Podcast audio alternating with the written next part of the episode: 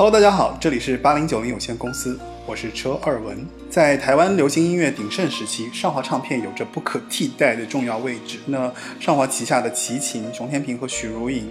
许美静并称为上华唱片的二王二后。之前的节目其实我们聊过了熊天平和许美静，今天我们来聊一聊许茹芸，好吧？然后今天我请到的嘉宾呢是两位，一位呢是素喜老师。一位是你们之前在王菲这个节目里面听到过的一个插科打诨的小白的姐姐，然后她也来到了我们的这个直播室，好吧？然后 我让他们两个自我介绍一下吧。好，首先让那个素汐老师来跟大家做一下自我介绍，他也是一个非常有背景的人物。Hello，大家好。呃，其实没有什么背景了，我是一个懒得更新公众号的公众号博主，因为太懒了，所以现在就变成别的公众号的经纪人了。Hello，大家好，我是还是小白的姐姐，之前有在这里出现过，在王菲的节目里。嗯，那为什么会是他们两个人呢？因为就说之前我在做这个节目的时候，我就问说，那我们要做许茹芸，其实我一直找不到许茹芸的嘉宾是谁，啊，然后我就都托了小白的姐姐，我说，哎，那你帮我找个人吧，然后他就帮我找到了素喜老师，好吧，好吧，那一开始我们先来听一首许茹芸的什么歌呢？你们两个希望听一首什么歌呢？不要，如果你知道，我 我觉得我觉得是早期的歌，嗯，你可以推一首素汐老师让素汐老师再推一首早期的歌，呃，如果是我的话，我会推荐《执着》。执着，对，看找得到吗？天哪，你竟然推荐了一首主持人不知道的歌是吗？我真的是。真的没有准备吗？许茹芸的我们的执节目实着，在是太随性了。许茹芸的执着，等我反应一下。哎，是翻唱的吗？不是，他自己的歌吗？对，不是田震的哦那个吗？就是许茹芸，呃，就《如果云知道》里面的执着。对对对。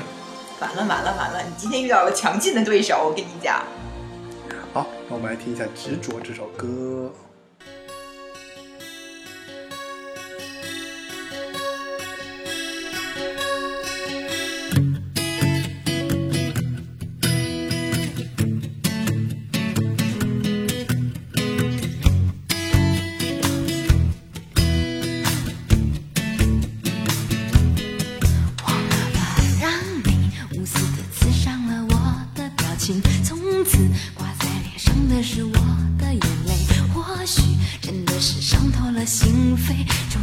下了决心结束。放了吧，让我把所有伤心的记忆写进，为你回避了所有你回家的路，想你不再找借口去看你，想执着的我改变。说再见，乱了，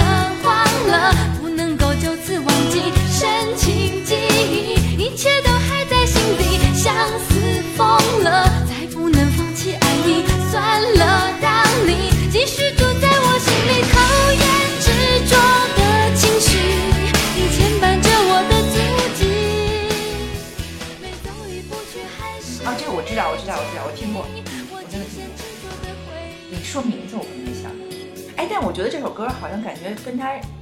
我了解的，就是大众印象里他那个发音的那个声音的那感觉不太一样。就是不太一样，还是早期的非常早期的。就是应该算是开始奠定他风格，他对对对对还是想要唱一些别的不太一样的歌。我跟你说，他一开始就是这样子的，就他他其实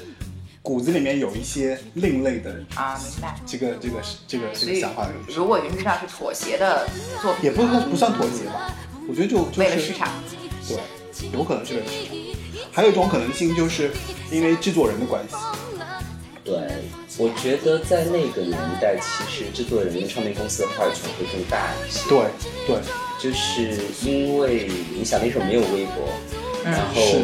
粉丝只能通过唱片这种形式去了解歌手没错，所以那唱片公司愿意给你一个什么样的形象，你去唱他们的歌，你其实你很难有话语权。对，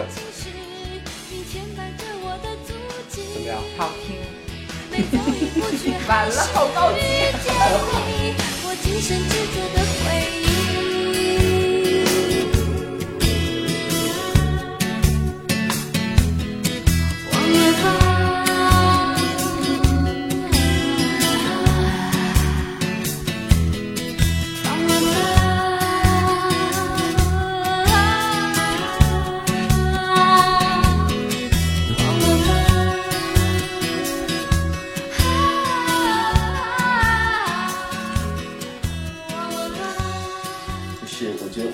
那个年代其实好像大家愿意找一些不是那么流行的歌对对对，然后来作为自就是作为自己比较心水之选。就其实像这个执着就算是其中之一吧。就就你当时就对《执着》这首歌是对，比较这个蛮有印象的，因为它跟它其他那些大红大紫的都还不太一样。然后刚才也说到，我其实还另外一首特别喜欢的歌是，也是他自己写的曲，叫《寄信人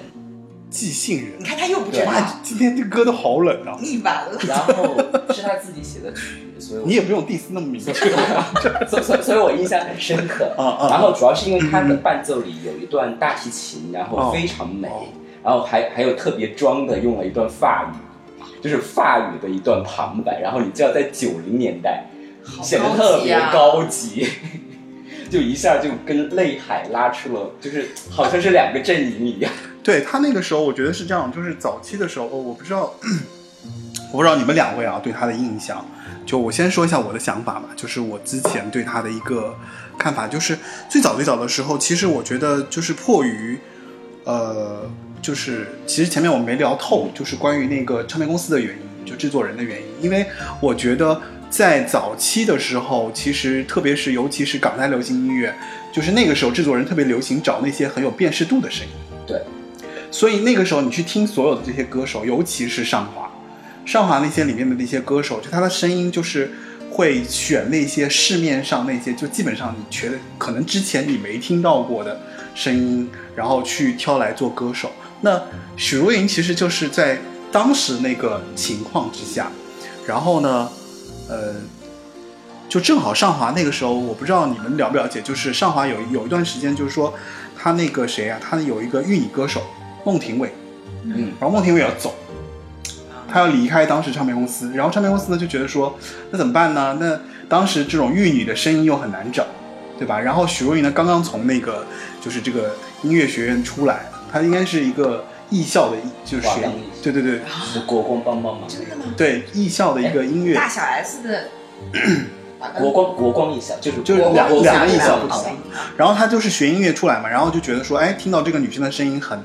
很特别，然后就说把他招过来做歌手了。所以我觉得当时他的声音，其实在这样的背景之下，就找到了这样的一个声音。然后你会发现，其实最早的时候他还不是云式唱腔的，最早最早的时候他还不是云式唱腔的，他是慢慢慢慢，其实就是到了这样的一个公司，然后有这样的一个市场的一个倾向性，然后被制作人慢慢的引导到了。你看他其实前面有三两张专辑的积累，到第三张专辑的时候，如果云知道好，突然啪，整个市场就有了这样的一个声音的一个认知，说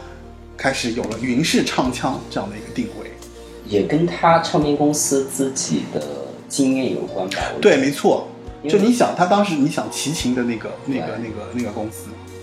他们像齐秦、熊天平，他们都是比较干净和对唯美挂的，对吧？对，所以你新来的女歌手，他们也愿意去走这个。没错，是这样的，就是我觉得其实当时还有一个状况，就是其实他出来的时候，当时其实正好有一个是有个状况，就是什么呢？就是张惠妹，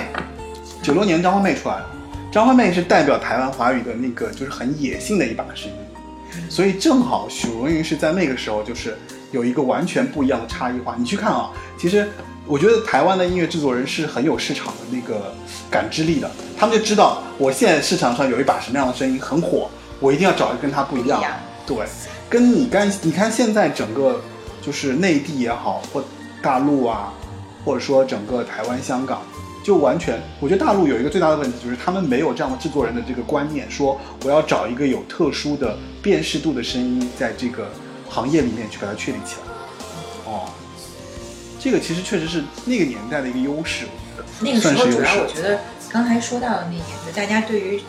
歌手的了解的渠道真的只能是通过唱片。嗯，呃，还有电台，电台其实特别，我觉得在那个年代就是起到作用还蛮蛮大的。因为我我前两周有去南京看薛明谦演唱会，嗯嗯然后我我我跟你说，这个演唱会真的是我做梦都想去但后来为什么但后来因为因为太忙了，因为真的太忙，就是就是忙到那种，而且你想，我又是个断腿，他才会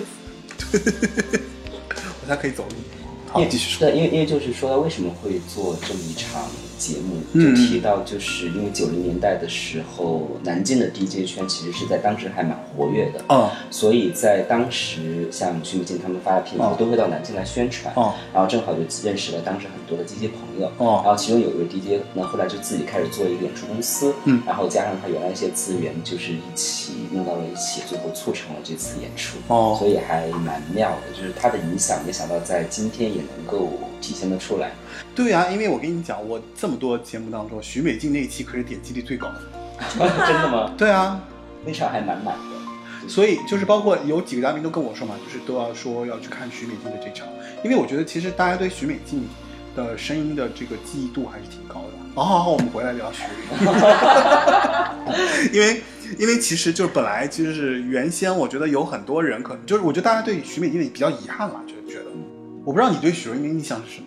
没什么太大的印象，就是我对她的印象就是一般的女歌手，一般的女歌手，然后一般的民众对于她的印象嗯就是我对她的印象。嗯就在那个年代，那那部分那一小波女歌手里面，并不是特别出众。啊然后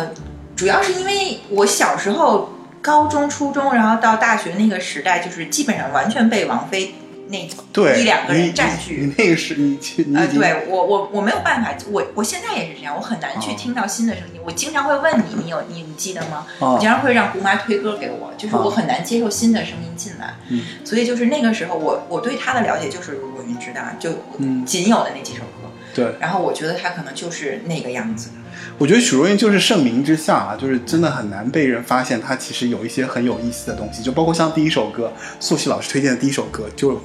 嗯，好吧，但那首歌我是听过的，那首我真的有听哦过，但是没有哎，那素汐老师什么时候开始听许茹芸的？呃，你知不知道九零年代有一部电视剧叫做《新乱世佳人新乱世佳人，我不知》，道很，诡异的名字，对吧？我不知道然后那首歌的片头曲是熊天平唱的《雪候鸟》，片尾曲是熊天平和许茹芸合唱你的眼睛你的眼睛是一首我我对我我应该是从那个时候开始哦，开始听到这样的一个声音知道许茹芸的。那后来呢，也就是不知道怎么机缘巧合，发现他好像也在上。所以你是后来再回去听的，对吧？对，应该是这个样子。嗯然后我可能听的第一张专辑应该就是他那个精选，那那时候上华他给呃跟徐美静的路径其实是一样的，徐美静有一张精选集叫《静听精彩十三首》，他的叫《如此精彩十三首》。太靠了。其实就是我觉得就然后那就是虽然那个时候它有他的优势在嘛，也有也有一个问题就在于就说，因为你看他们的歌手出来就是很多那种做法啊，比方说一开始就是培养他呀，然后慢慢的走到走红了之后开始就那一整条路线其实是非常成熟的商业运营做就是运作出来的比，较标准的台湾的这种流行歌手的就运作方式。方式。对，那你听的第一首歌是什么歌？就是你刚刚说的许你的眼睛对吧？然后要么就是独角戏，有点忘了，因为毕竟也二十多年了。我想想看，我第一首听的是什么？我第一首听的应该是独角戏。因为独角戏实在是太红了，所以所以就是这个前后可能有点独角戏就是听到有一种让人，就一开始听，我觉得在中学的时候听的时候，觉得这首歌是一首蛮好听的歌，但是现在呢，就觉得说不太想打开这首歌。我不知道你们有这种感觉吗？时代感太强，对？也不是，就是因为那首歌有点太卖惨了。就是你知道，年轻的时候你会觉得说，哎呀，就是特别做作嘛，就是会会特别多愁善感啊，带入到对吧？就那种，然后然后，比方说你刚谈一个，但刚谈一个恋爱，可能其实也不是那种很正式的，然后就自己在那边戏戏特别多，就觉得说，哎呀。对啊，所以我觉得独角戏当时就是这样的一个背景，在那种情况下，然后就突然就走到了你的这个耳边嘛，然后就听到了，然后也经常会放。我觉得许茹芸这首歌就是独角戏是打开我的那个那个认知的，就觉得说啊，他当时就是唱这样的歌的。但是我觉得他的那个云式唱腔呢，对我来讲呢，就是我的感知力没有那么强。我是后来慢慢的就是后来发现，因为我听到他这些歌之后，我就开始听他以前的歌嘛，然后又开始听他后面的歌，然后我就发现其实他是一个会作曲的人，对，然后其他实很早就开始在其实他的品味还蛮广泛的，因为你从他第一张专辑你就可以知道他开他唱的都是谁啊？他唱的是 Tori Amos、嗯 Kate Bush，都是这种女歌手，你知道吗？就一开始翻唱的这种女歌手，就说明其实是有野心的，是有一些野心的。然后后来再慢慢到后面就发现，哎，不对呀、你的你你不是独角戏嘛？如果云知道嘛，日光机场嘛，对吧？都这些歌嘛。然后哎，怎么突然就就是走到一个？我记得他有一首歌让我挺意外的，就是《难得好天气》。嗯，难得好天气的时候呢，是一整张专辑都开始走上了，就其实有点像执着的，我觉得放大版。那张专辑是和黄晓明合作的，对对对对对对，那那那那个那个那个人山人人海，对对对对对。就是蛮有想法的一个女歌手，你就只能这样想。好吧，对。但是呢，也因为太有想法了，所以可能也是这个原因，就是两千年以后，就慢慢的她的讨论度啊，各方面就就下来了就下走了。好吧，那我们来找一首，就我觉得最早的时候的歌吧，我要给你们找一首，那个就是其实，在他如果云知道，就是云是长江最早以前的，我觉得我得给你们找一首，就是如果要我的话，第一张专辑我可能会推荐这首歌给你们听，不知道你们听过没？叫做《你是我心口里的风》。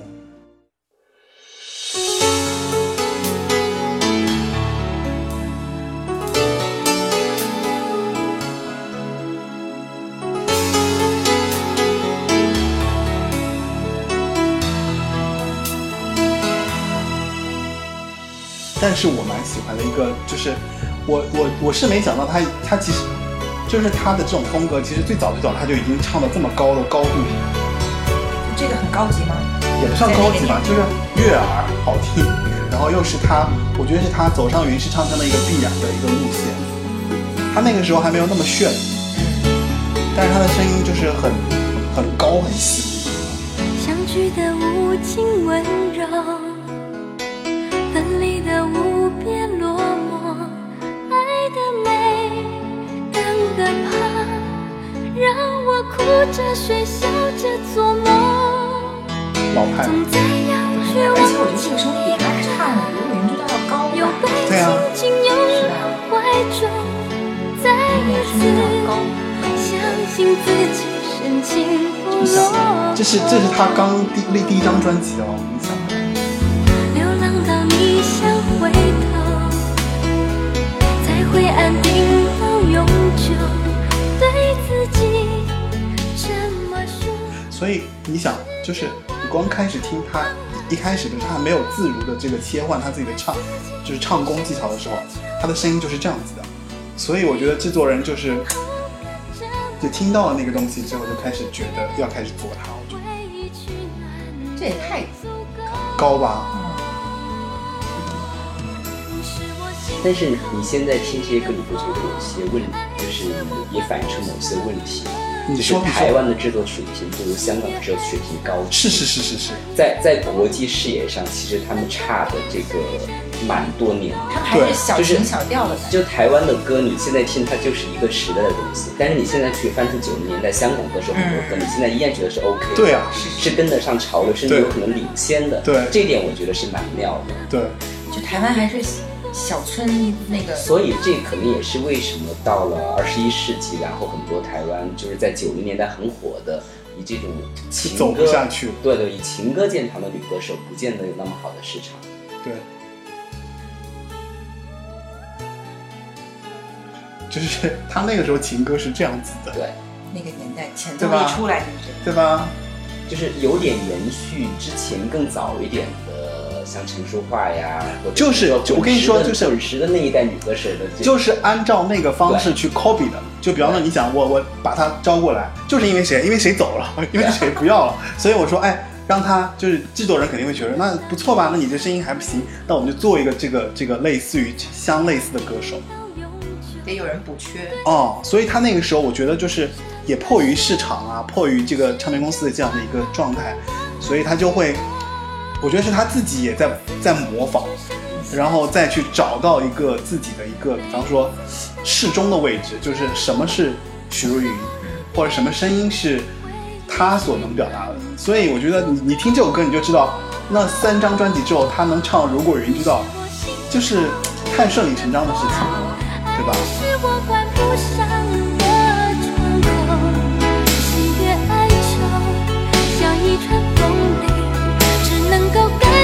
见你舞动你是我心口里的风乱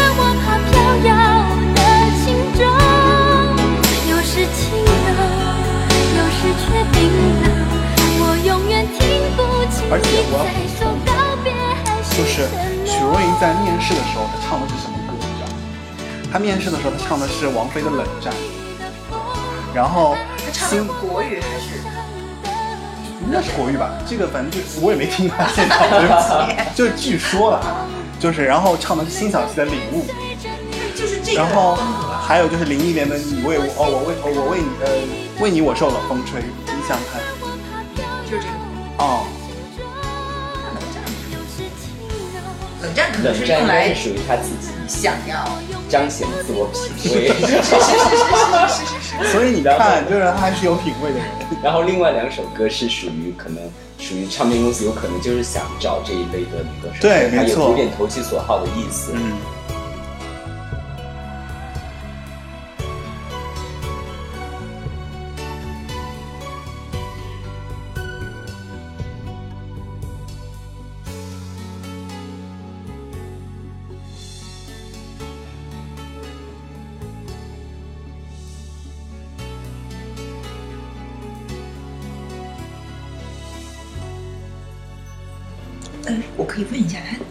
生人吗？七四年，其实不是很大，嗯，其实不是很大。还好。七四年的，所以，所以其实你想，他第一张专辑是九五年发，那时候才二十一岁。对，所以我觉得没有自我也是可以理解，就是 被音被音乐公司拉拉走你你不可。能在这个岁数，就是说去唱你自己喜欢的这个。对，没错，没那个资本。对，就是呃，我觉得就是他积累了很多，就包括像一开始他就是就是他这个云式唱腔其实是渐进式的，就是你包括他刚进公司的时候，他可能就唱了一堆可能就是老的女歌手的这些歌，然后呢，他也发了一张《讨好》这张专辑，所以《讨好》那张专辑其实是完全在于就说，因为他们发现了这样的一个声音。然后说，我们就按照以前的女歌手的方式做了这样一张专辑，所以《讨好》这张这张专辑呢，我其实是蛮推荐大家去听的，因为这张专辑就是很老派，就是而且能发现原来早期的许茹芸的云式唱腔是这样子的。到了她《泪海》和那个《如果云知道》的时候呢，其实是一个是一个怎么说，就是他已经积累了这些东西之后，他发现说，哎，制作人就会觉得说，尤其是那个谁给他制作了。呃，泪海，如果云知道，独角戏的那个季中平，我不知道你们知不知道，季中平其实追过他，真的吗？嗯，他现在老公他现在老公当然不是，韩国人吧？不是吗？对啊，他他有三段感情故事，就是，哎呀，我跟你说，季中平跟他的这个感情，我跟你讲，有四首歌，啊，哪次是？第一首歌是泪海，嗯你知道吗？第二首歌是如果云知道，啊，第三首歌叫做独角戏，第四首歌叫做，呃，第首四首歌叫做欲哭无泪。就是代表他们的感情就是这样的，其实我跟你讲，就季中平在追她的时候呢，全部都是季中平自己一个人个人的一个追她。就许茹芸从来没有在正面提到过这件事情，就是只有一次采访，采访到说她说那那个谁，就别人就会问他嘛，说说季中平对你其实是有那个那个意思的，然后他就他就呃他就很正面的说说季季中平是一个他非常欣赏的老师，但是他对我的感情我其实不能有回忆。对，然后这三这四首歌，我跟你说就很有意思。第一首歌叫《泪海》，你去看他那个 那个那个感觉，就是就是，其实《泪海》算是他能大红的一首歌吧，对，对吧？然后完了之后就是《如果云知道》，因为当时他他不云是唱腔吗？所以如果云知道，就相当于就是说如果他知道我爱他的话，然后第三首歌就独角戏，嗯。就爱他不成，然后自己在那边就自我发生就是单恋，单恋的独角戏嘛，所以就全是制作人自己的戏，就对你。你发现没有？然后最后你想欲欲哭无泪，就是爱不成，然后最后又那个，但其实我觉得就是也蛮难得的，就是确实是季中平把他把他打造红的，哦，哦，那他好有原则啊。就是我觉得许茹芸当时可能也是不知道吧，据说她其实是有圈中的男友的，然后她当时不想不想接受这段感情，是因为她有男友，我觉得应该算是一个蛮有原则的。是的，对，就是呃，因为他在给他做了两张专辑之后嘛，其实就《泪海》啊，《如果云知道》、《独角戏》做完之后，许茹芸就正式走红了，就直接在歌坛就直接达到了一个可以相当于跟当时应该是跟张惠妹 PK 的这样的一个阶段，但是他总是把张惠妹当成假想敌。他应该比张惠妹先发先到嗯，啊，你说九五年讨好是吧？他先发，就就以出道了。但是因为他没有张惠妹一炮而红嘛，张惠妹属于那种就是出道即巅峰，对吧？我不知道你们知不知道，就是张惠妹是出道即巅峰，她呢是属于那种慢慢渐进式的，她是到如果云知道，如果云知道我看几几年，啊，也是一那年，所以相当于当年应该是他们两个都是同同时被当成那个时代的就是台湾的一些，就相当于就是 A level A 级女歌手。觉得在我们普通民众的心中，好像张惠妹我是说台湾啊，我说台湾，我说台湾市场。你你你那个我是已经是你那个偶像是全亚洲的，不是，我说在我们普通民众的心中，就是张惠妹还是比她要，高一个级别。但是在台湾本土，其实他们两个差不多，就属于那同一个级别。然后？然后他他比较把把他比较把张惠妹当成假想敌，但实际上张惠妹对他没有当成那个什么，哦，他会觉得有压力嘛，因为唱片公司肯定会觉得说希望他能够跟张惠妹 PK，那。但实际上，我觉得作为一个听众来讲，我觉得他们两个完全没法没法 PK，、就是各不是一不是一个路路数的歌手，对吧？对我觉得是这样子。就是如果说两个都好的话，他们两个是不不需要选择，嗯两个都会买的那种。嗯，我觉得张惠妹应该是属于 DJ 会在上下班路上放的那种，嗯，然后许茹芸可能就更深夜时段晚，上更深夜时段一点吧。前张专辑还有有有还有推荐的吗？就我刚才说的《寄信人》，寄信人是吧？好，我们来这是他自己听寄信人。写的曲，所以当时我觉得还蛮惊讶的，因为他自己写的还蛮好听的。哦，是如果云知道那张专辑的最后一首歌曲。呃，其实上一期节目陶喆，我跟那个谁，我们另外一个嘉宾，我们有聊到，其实一张专辑里面最后一首歌，通常都是这个歌手自自己最对对对，感兴趣以及他最想唱的一首歌。为什么？通常这些东西都压，你想就压箱宝嘛，就是压到最后一首歌，就这通常是跟唱片公司的一个底线的问题了。就是前面我前对吧？前面我前面我容忍你，A 面 B 面我已经唱了够了，你们 要我唱的这些歌，所以通常在专辑的最后一首歌，通常是这个歌手就是跟唱片公司一个怎么说，就是拉锯战争的时候，就是我坚持我自己要唱我自己想唱的歌，以及这首歌有可能是他自己写的，通常是这样子的，嗯。嗯。尤其是你把它放到那个年代来想，还蛮有意思的这首歌，是吧？对对对，好吧，那我们来听一下吧。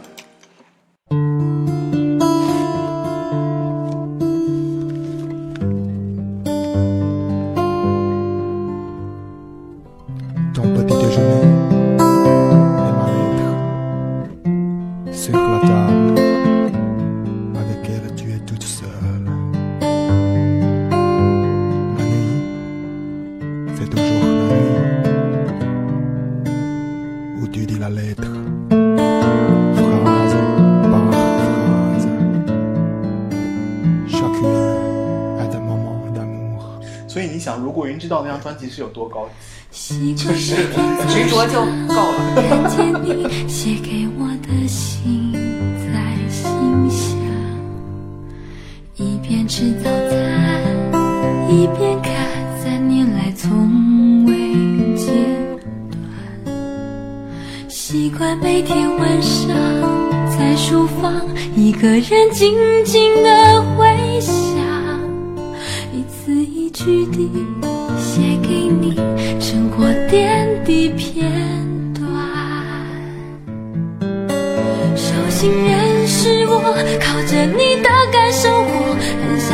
放进火，给爱多燃烧一些时候，寄信人也是我，想想你可能关心我，仿佛船飘向河，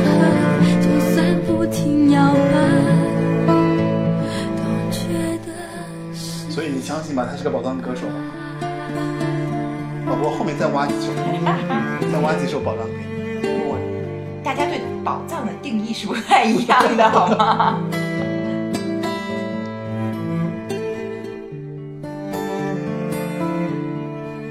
不过现在想想看，他那时候应该是蛮有个性和主见的，他呀，嗯，嗯，就是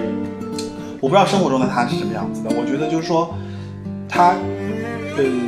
我我我是觉得他有那个写歌的，就是他有那个音乐的背对，景，就是所以他的这个回过头来看，你会发现他的性格可能也就决定了他之后的一些处女座呀轨迹。处女座呀，对吧？是处女座吧？对，九月月二十号，九月二十号处女啊，就是其实是骨子里面是很坚持自我的一个人，就无论外外面怎么样对他，就是不影响他对自己的这个追求坚持，然后而且一点点累积，就像那个什么，那个那个特别，我又讲不出来了，不接受制作人的追求。哎，这个接的有点好。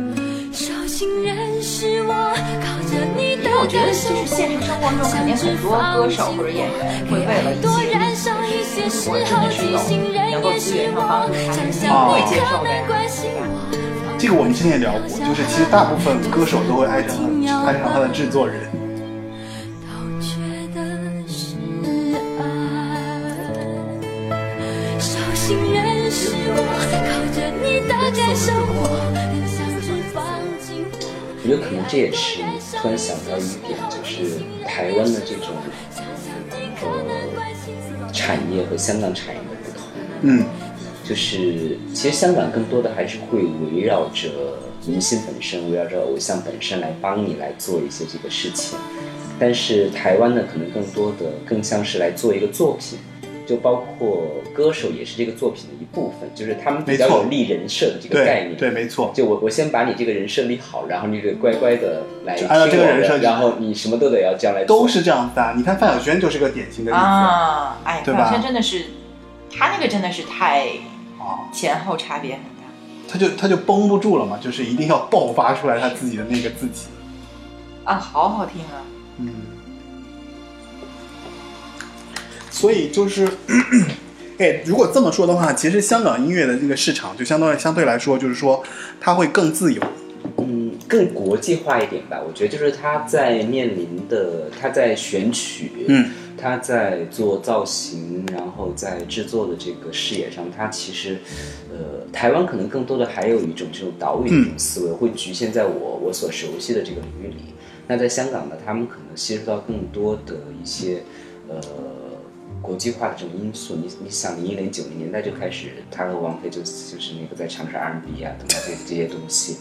就是他他们听的东西，他们呃想要做的东西还是蛮蛮蛮多元化的，嗯而且市场也允许他们去做一些这种调整。反而连连到了滚石以后，还唱了那些歌。呃，我们前面也说了嘛，就是其实很多歌手他是有一些有一些背景的，比方说有一些歌手他可能有一些债啊，就家债，对吧？要还债。然后有一些歌手呢，我一直就是很好奇这点，为什么有那么多明星需要家里破产需要还债？这一行在那个年代也不是不是，是因为他们出来被你看到对的，好吧，因为你想他做了明星了呀，所以他的他的故事被你看到，但是更多的人其实你没看到。可能很多人都要还债。不一有些是不一定是还债，有一些可能就是，就是他这个，他这个家里环境不是那么好。呃对也不见得是环境不好，有可能，突然有钱了以后，然后你身边总有几个人是爱花钱的人，就是有可能会导致一些有的没的的这种东西。这这个东西都是很难讲的，因为一旦在名利面前，或者是在爆发的这个名利面前，对，然后很很多的个性就会一下就暴露出来。是的，就我前面这不是说那个谁嘛，就是那个徐怀钰，我觉得徐怀钰就是你想他是一个平民歌后嘛，就是就是在家唱着唱着歌，然后就被发现了，然后突然就大火，然后做了两张专辑。你想一个年轻人在那种时候，他积累了这样的一个社会声望，然后他一定会在因为个性又不成熟，然后被被教被怎么说被培养的特别骄傲娇吧，对吧？然后又又表现出那些很很不好的这些这这些状况，其实就跟年就是就少年得志，嗯，嗯，明白。然后就轻飘飘的。对啊，就肯定肯定那个什么，我觉得很其实很多明星都有这种这样的状况，因为你太年轻的时候获得了这样的一个声望，然后像许茹芸，我觉得就比较正常，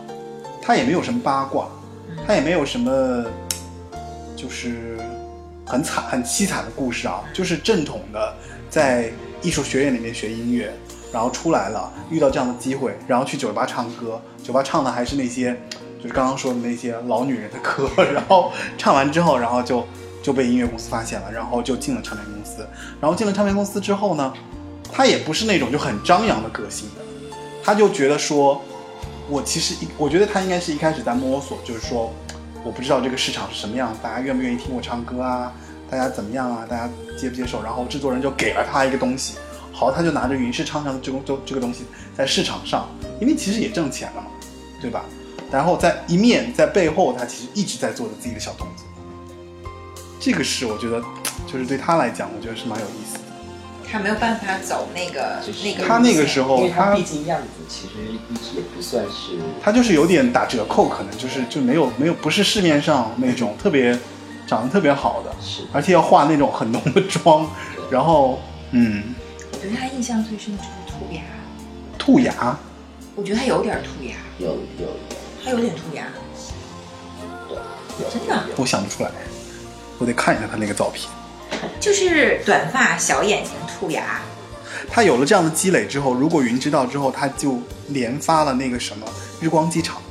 日光机场，我觉得算是积累了一下他之前的那个云式唱腔的一个一些能量吧。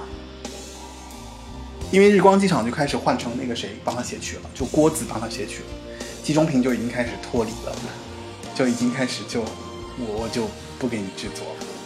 了，相当于就把感情放到他身上之后就输出了那样子。对，没错。然后他在这个时候，就是上华就已经帮他找了一些像刘天健呐、像陈小娟呐、其实都是一些写抒情歌的人来帮他写。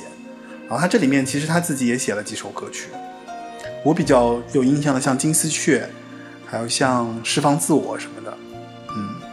确实，我觉得从那个日光机场之后，我对他就已经已经完全淡出你的视线了。完全没有印象。嗯，但反而日光机场是我最容易想起来的首歌，是吧？是因为经常出差，然后做早班机。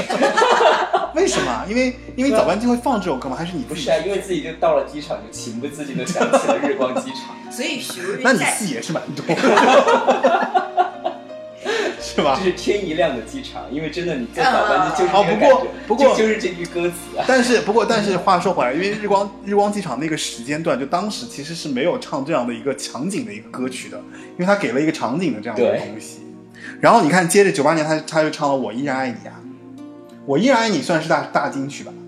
算了你，唱事到如事到如今，我依然爱你啊，这个我是这个有对吧？这首歌其实当时打歌打得很厉害，因为在唱片就是 MV 啊，然后 MV 那个 MTV 那个音乐台，是是是然后那个就一直在放这首歌，因为这首歌太洗脑了。是，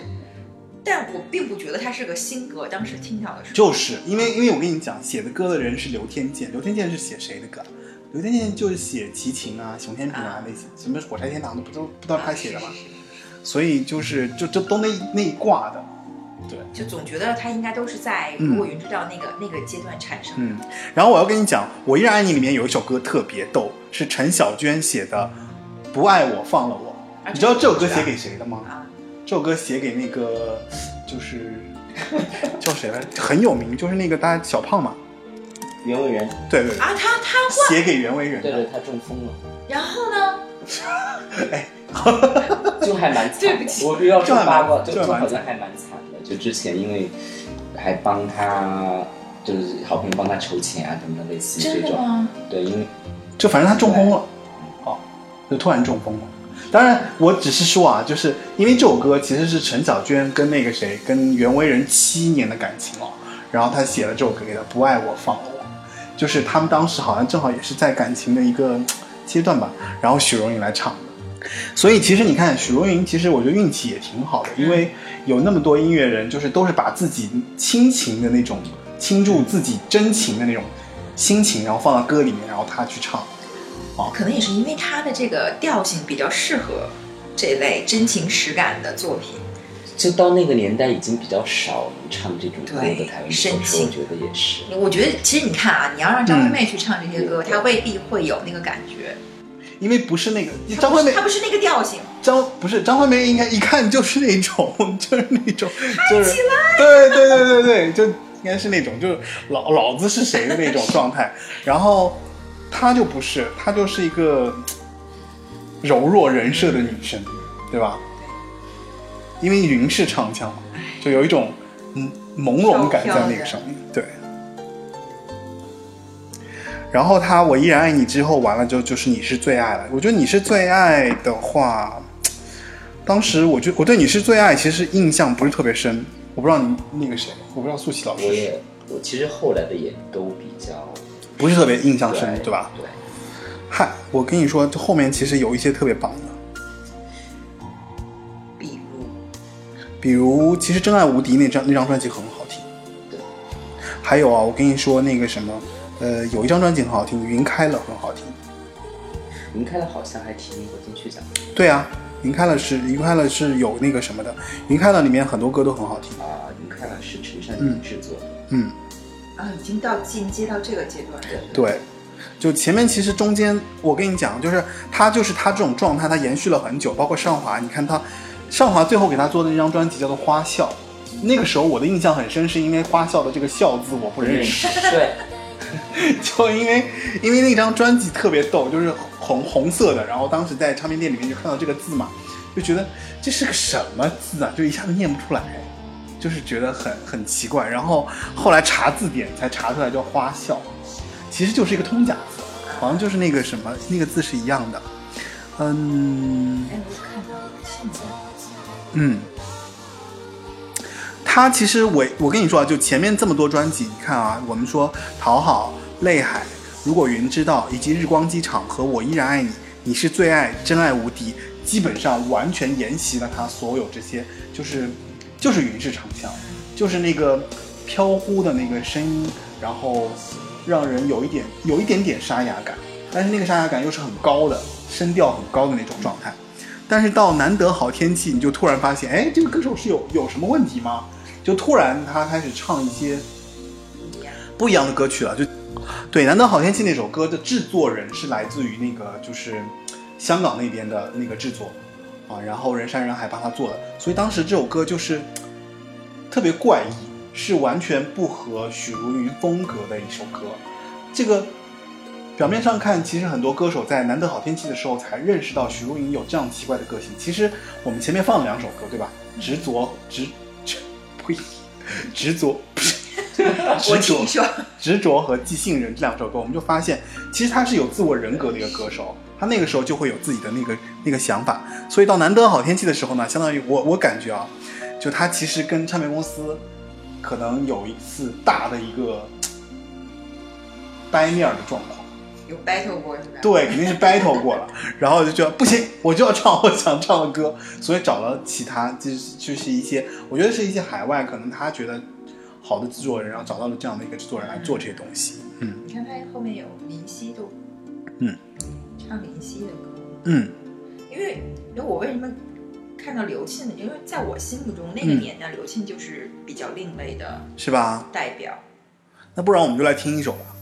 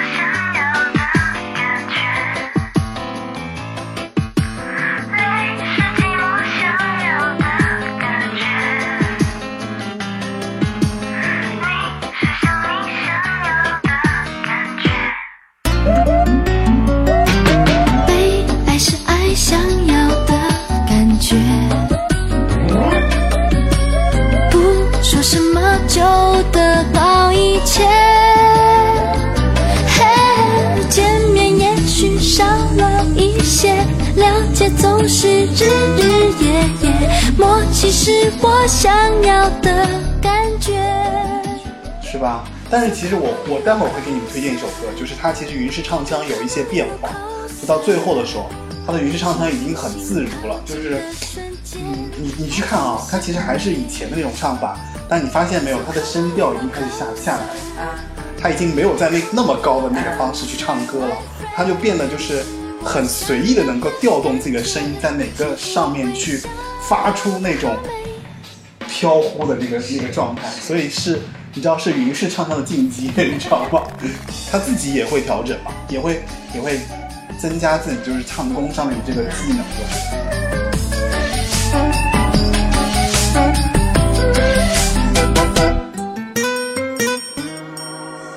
而且你去听哦，他那个时候就刚刚我们听那个前面那首歌，你会发现其实他的声音比较脆，就特别担心他万一唱不到那个地那个地方，对吧？但越往后面你会发现他已经没有这个问题了，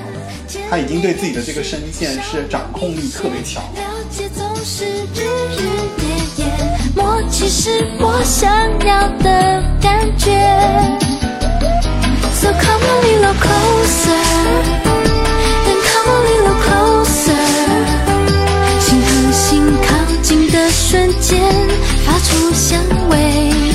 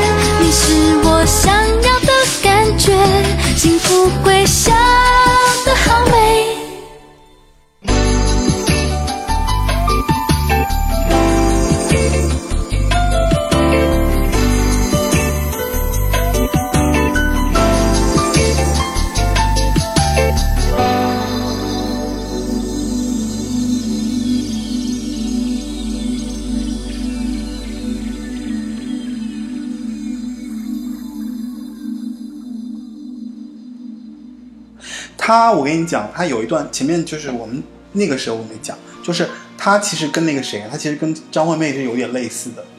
经历都有点类似。就是他第一段感情特别，就是分手了之后嘛，他那个时候他就自己去美国了。嗯，他就去美国，对，然后去纽约进修，就你看跟张惠妹一模一样。张惠妹有一段时间不是也被封杀，也就是状态不好嘛，就她也自己去了美国，跟他一模一样，他也是去了美国，然后自己待了四五年，然后在那边做很多很多，就是做很多事情，然后有写诗啊，参加绘画班啊，然后给自己，然后去那个当时还有那个华人的义工义社啊什么的，工应该是什么？应该华人社区那种福利院，然后做义工，就在那边寻找自我，就因为感情创伤嘛，然后去那边。这个大概是在零四年的时候，所以这个时候在相当于呃，我看一下年，是什么专辑？零四年相当于你看啊，它正好是在零三年的时候，因为许茹芸其实是一个特别努力的歌手，她每年都会出专辑，只有在零一、零二、零三年出了《云且留住》之后，突然就消失了四年。然后之后零七年开始又开始继继续，只不过后来稍微慢了一点，可能两年、三年、两年、三年，一直到最近的时候，去年，哎是去年还是今年上半年？他反正今年上半年吧，他刚发了一个新歌，叫做《福利》，呃，绽放的绽放的绽放，然后里面有首歌叫《弗列亚》。然后其实网上有很多人讨论说，《弗列亚》这首歌呢，其实是参考了那个林忆莲的《盖亚》，林忆莲不唱了一首《盖亚》嘛，然后陈珊妮发了一张专辑叫做《战神卡尔迪亚》，然后他就 就是都要走女神路线了，是都吗？是 对对对，走那个对宇宇宙范儿的那个路线了，是吗？好吧，反正他在二零零四年之前，就他那段情伤之前嘛，他出了《云且留住》，相当于是他在 EMI 的最后一张专辑《云且留住》，相当于我觉得是他最后一次在跟自己说，我在唱一唱一下那个 那个那个。我看我看那个里面都是电影影视作品的主题曲，蛮多的，全是因为都是琼瑶的对。对，就唱了一唱了一些琼瑶的一些歌翻唱。其实我们印象中感觉他好像一直在唱琼瑶，对不对？不是。我我有一点幽默啊，嗯。那个时候嘛，哦应该有那个印象，有有有有对？有那个感觉，对对对。实际上他唱的不多，他只有在零零三年他自己出了这张翻唱专辑后，才重新把琼瑶的这些歌重新唱了一遍。哦，我哎，我一定嗯，我是挺想给你们推《祝福了》这首歌，张学友《祝福了》。啊，祝因为我觉得《祝福了》是他在云就是云氏唱腔的感觉是最后一次的一个一次爆发，就是我觉得是相当于是他怎么说，就刚刚其实新世界嘛有点像，但是云《祝福了》这首歌，我觉得是他云氏唱腔的一个句号吗？不能算句号。但是其实从那个之后，他其实已经不会再去选类似于像同样的这个歌曲的那个风格了。嗯如果那颗心是你的心情，语言又安静，手远又靠近，站在你的区域。后面还会有呢，前面还还有几你。这个头儿起的太高了。没事没事，我我我听完听完祝福了之后，我专门来挑一些他的一些怪异歌曲，针对你这个品味，好吗？好好，最后让我收个尾吧，我不是不是，我是说云是唱腔收个尾。我们来看看因为还有雨。刚才因为说到盖亚，你知道吗？我突然想起之前我们俩，嗯，就是我经常那那张哦，就就盖亚，嗯，我们俩一直在讨论，就是我一直在讨论就是，因为我一直在跟他感慨，太好。我觉得祝福了算是他就是云式唱腔的一个，相当于是总结性的一个作品了。就看自己是不是很固执。虽然微笑的祝福过了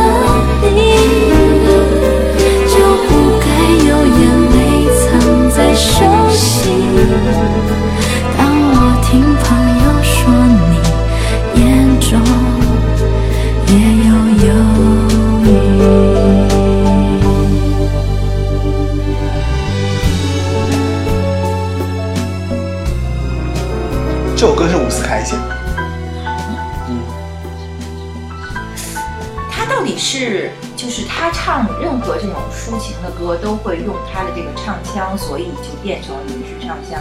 还是说特意针对他的唱腔去找了类似的歌给他唱？还是会找。我觉得会就双两两方面都有。你你到了一定的级别以后，你唱片公司在找歌，你会更有话语权，对而且你会更第一时间拿到更适合你的歌。对，而且这个应该是在 EMI 的首发，对吧？对对，EMI 你想他收歌的能力还是蛮强的，有的挑，对，而且基本上是第一轮。哦，是的，就是因为大公司，嗯大公司属于那种，因为我当时也写过歌啊，我跟你说，那个时候都是这样子的，就是只有把那些好的作品都听完之后，才会去选一些，比方说小公司的一些人，然后通常他们都是这样，他们会发一个案子，比方说发一个案子，他们唱片公司会对所有的这些只要有经纪约的制作人的，就会给一个告诉他说，其实最近谁谁谁要发专辑了，然后他专辑风格是什么样子的，我们的企划对他们的定位是什么样子的，然后你们可以把这些类似于的相应的 demo 都发过来，然后呢，他就会一个一个听，听完之后呢，他就自己选，然后如果说是自己公司的就会好一点，别的公司可能就要买。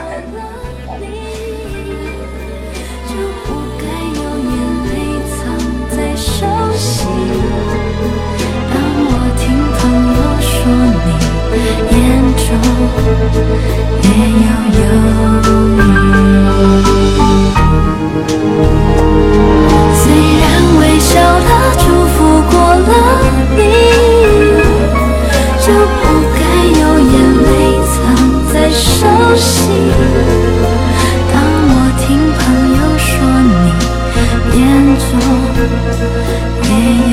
对。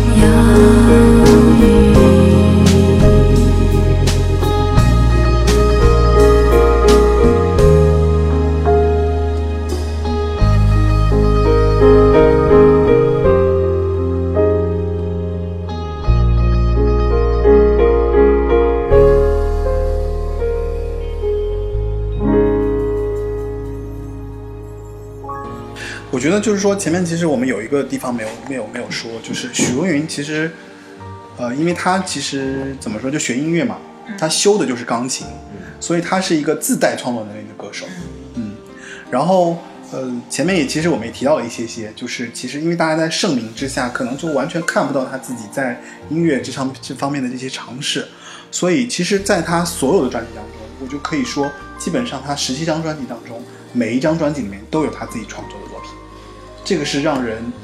就是，只有你回过头去看，其实是我们会觉得说，哎，很讶异啊，就觉得说一个歌手，他既然这么火，那按理说其实想不到，就是他自己在创作上面有这样的这么多的尝试，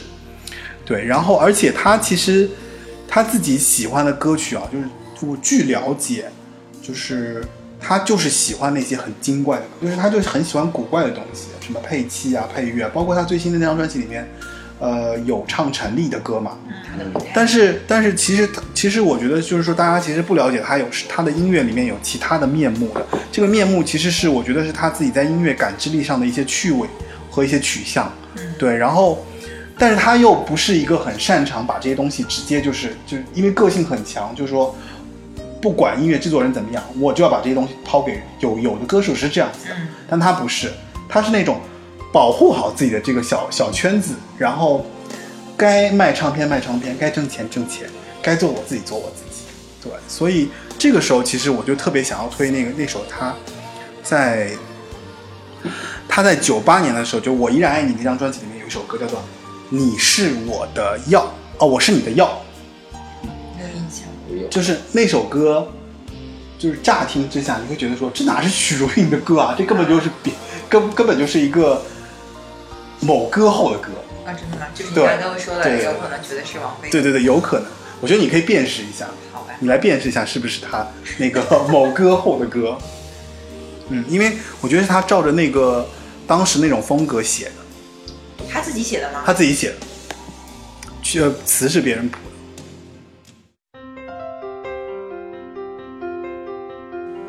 一定要一定要一定要给你看看我的，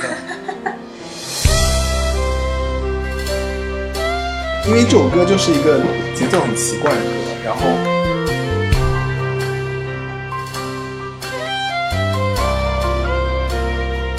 而且编曲也很奇怪。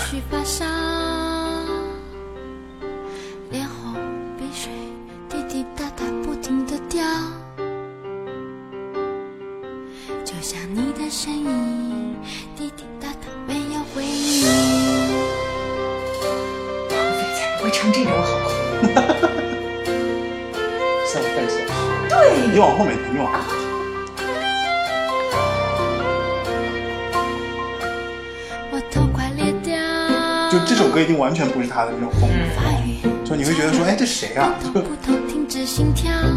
我觉得是因为他自己写的，他又不想给别人。就像我的心脏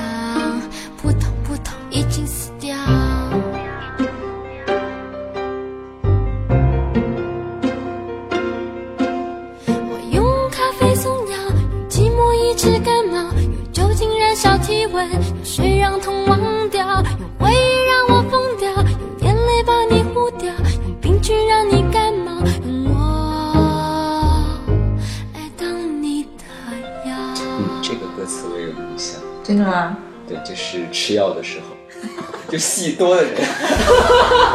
就是就是要要不要喝咖啡和就是吃完药要不要喝咖啡的时候，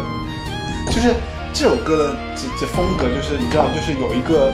就自己在家里面就作作的要死的一个人，你知道吗？就就是自己本身就是一个内心戏很足的人。那你你这歌词记忆好深刻啊！那就是他任何场景都会想起他，他就是有几个场景刚好在你的生活当中，呃，有点联系，然后这个时候你就会会想起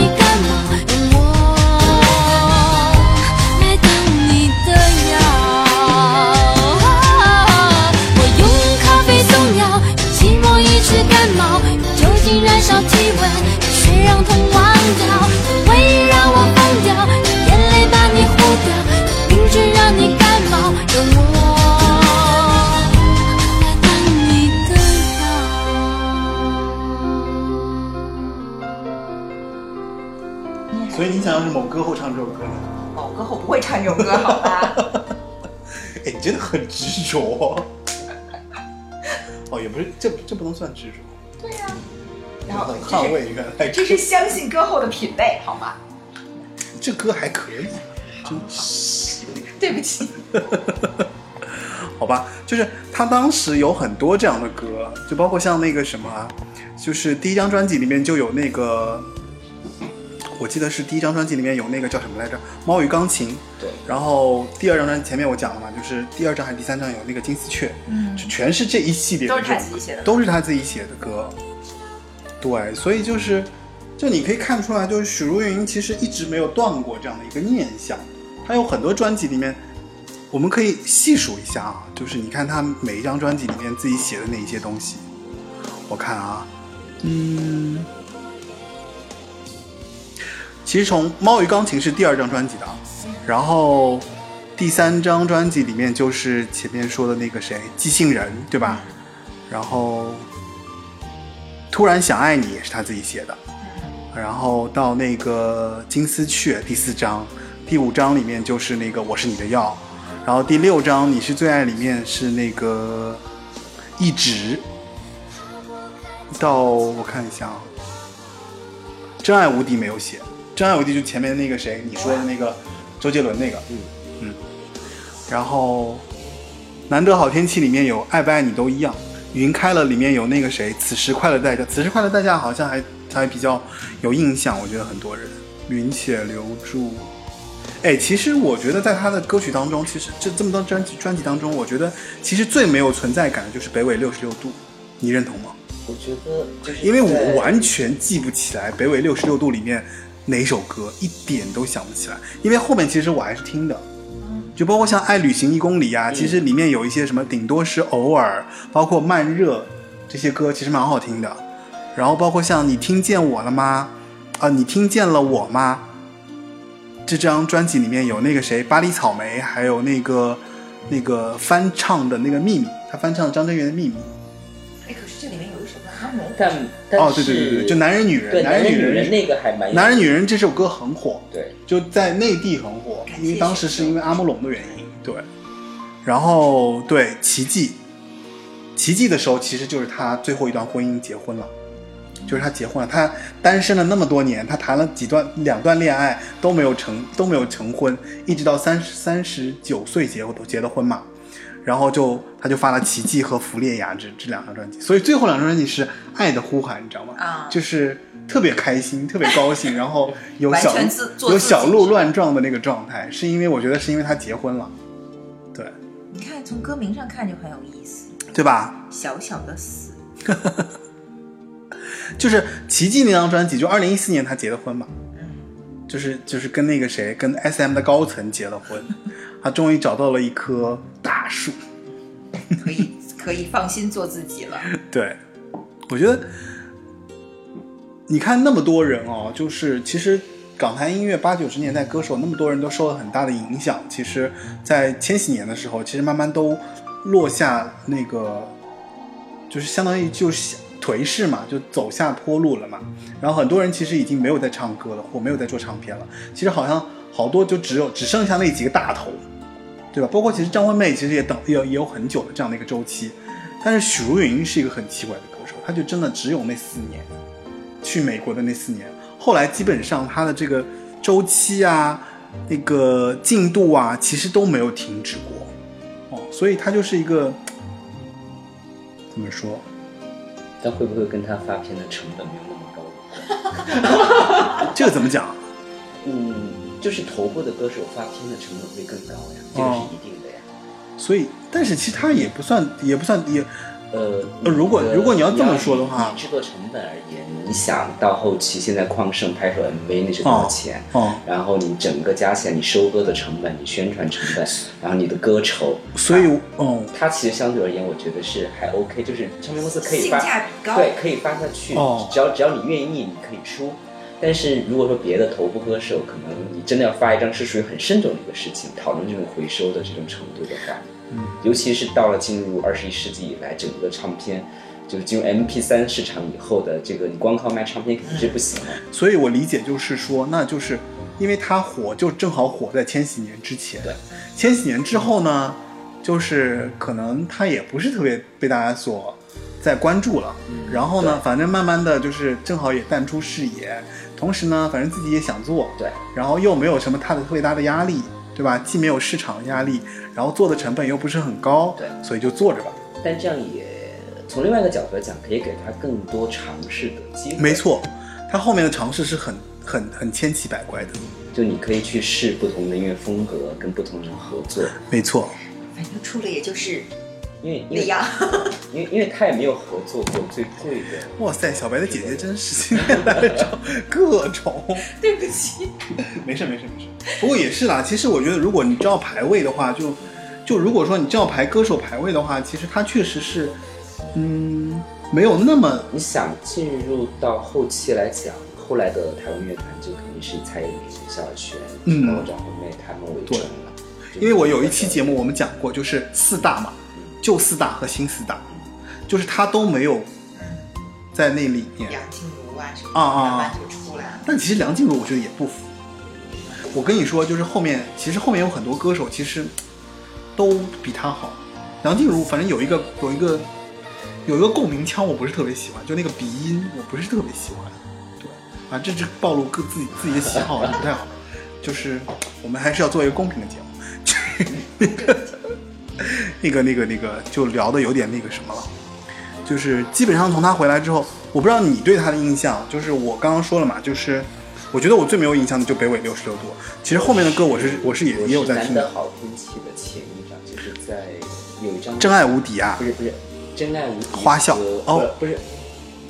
呃真爱呃你是最爱，就是真爱无敌嘛。花笑前面，哎不对，难道好天气前面就是真爱无敌啊，对你是最爱那张，我其实反而没有那么有印象。是吧？嗯那如果说要说最有印象的一张呢？哎不，你刚刚没说完，你继续，前面那个被我打断。因因因为就是，就因为还是同一个路线，所以你的哦整个记忆点就没有那么的强烈，加上你的经典的歌曲都在前面已经唱完了，然后到后来你还要延续这个路线，有其实是有点，对于制作人来讲可能也很难找到一个突破。所以你是难得好天气，你就又发现，哎，这个人转型了，对然后我就可以再听一听。对，就是还居然还想要和黄明合作，对 蛮有意思的。嗯，我觉得，哎，如果要推荐一张他最值得听的专辑，你觉得你会推推荐哪一张？就我刚才说那个精选集啊，如此精彩十三首，就听那一张就够了，对，是吧真的？是够了呀。因为里面也有，也不完全是都是那种嗯大嗨的歌，嗯就也有一些就是还，嗯我觉我觉得还不错的那个。嗯没有收执着吗？我我有点忘了，你真的对执着很执着哎。我我我上次是对末日很执着的，对，那首很好听啊。啊，执着是很好听啦，执着是很好听啦对不起，。哎呀，没有没有没有没有，你可以你可以自如的做自己，我们是一个很 open 的一个节目，好吗？好好好好，完了，有有有执着，有有也有机器人，哦，真的吗？对对对。所以你看还有你的眼睛，所以他的品味是要高级。对，而且他的尝试其实是有被唱片公司看到。对对对对对，而而且里边有首粤语歌，我当时也蛮喜欢的，叫《哭墙》。哭墙，对，那个是林夕写的，嗯，是吗？嗯，就是在因为没有这个应该没有收在别的的专辑过，因为是吗？他也是走徐美静的那个路线，就是唱哎那片公司很鸡贼的，就是呃在哦精选集里面放一首那个对对对粤语歌，然后去打一下香港市场。试一下。对对对，那不如我们来听一下吧。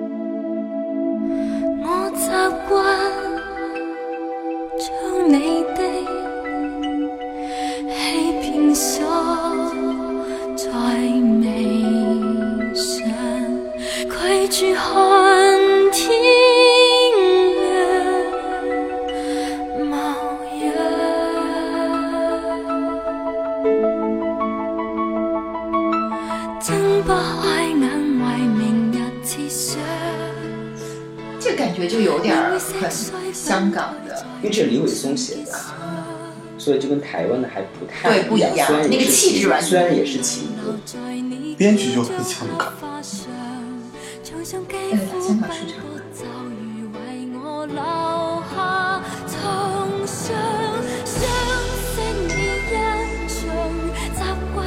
哎，所以他在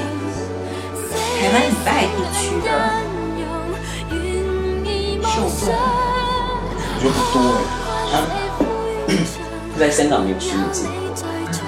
就徐美静那个《明知故犯》是真的在徐美静就是好了徐美静是可惜，就是她其实明明有那个可以打掉这么多就是一 A K 类歌手的那个能力，但是她就隐退了，她就她就消失了。抑郁症的是徐美静，他也不不能够完全是你说抑郁症？抑郁症哦不知道，没说没有正面正面回应过这件事情。不是自杀的那种。是是是是，说是这么说，就跟那个谁嘛，跟那个陈陈什么，是他的歌，你看就被制作人。其实他们俩对比起来还蛮有意思，对啊，我觉得就是因为其实陈嘉玲给徐美静做了一个更惨、对啊，更怨妇，对啊，就是那种都都不是那种情商以后的那种抱怨，是那种我光喜欢上你了，我就开始缩到尘埃里了，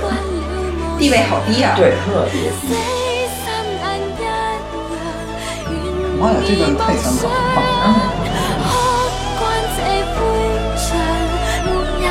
在场，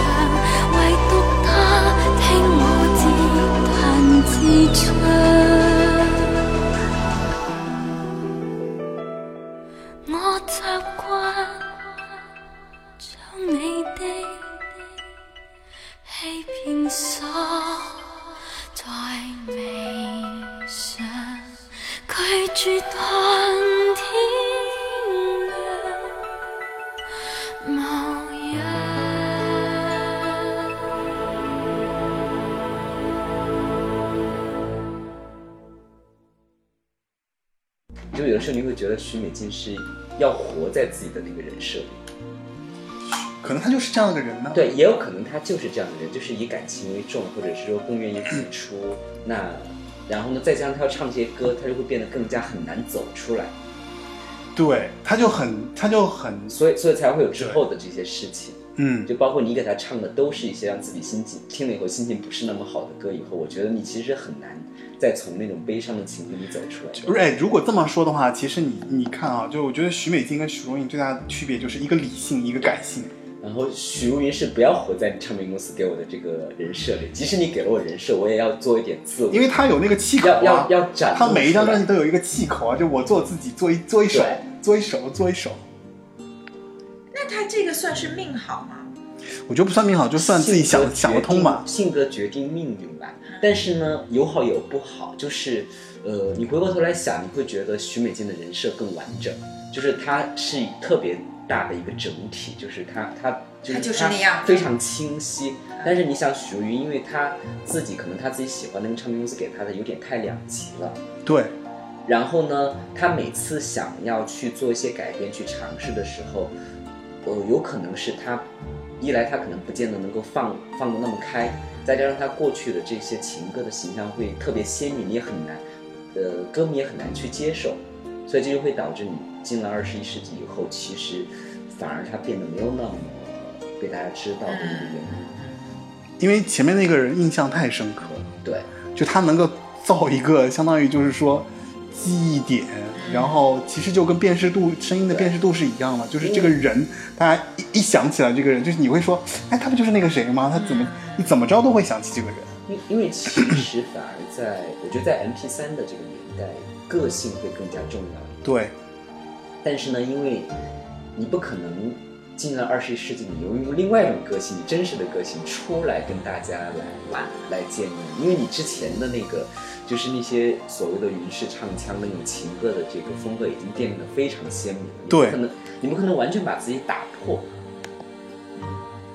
就或者要么你就像范晓萱的这种彻底的就跟自己翻脸。抛弃自己，然后走上另外一条不归路。如果你做不到的话，那也还是就是蛮纠结的。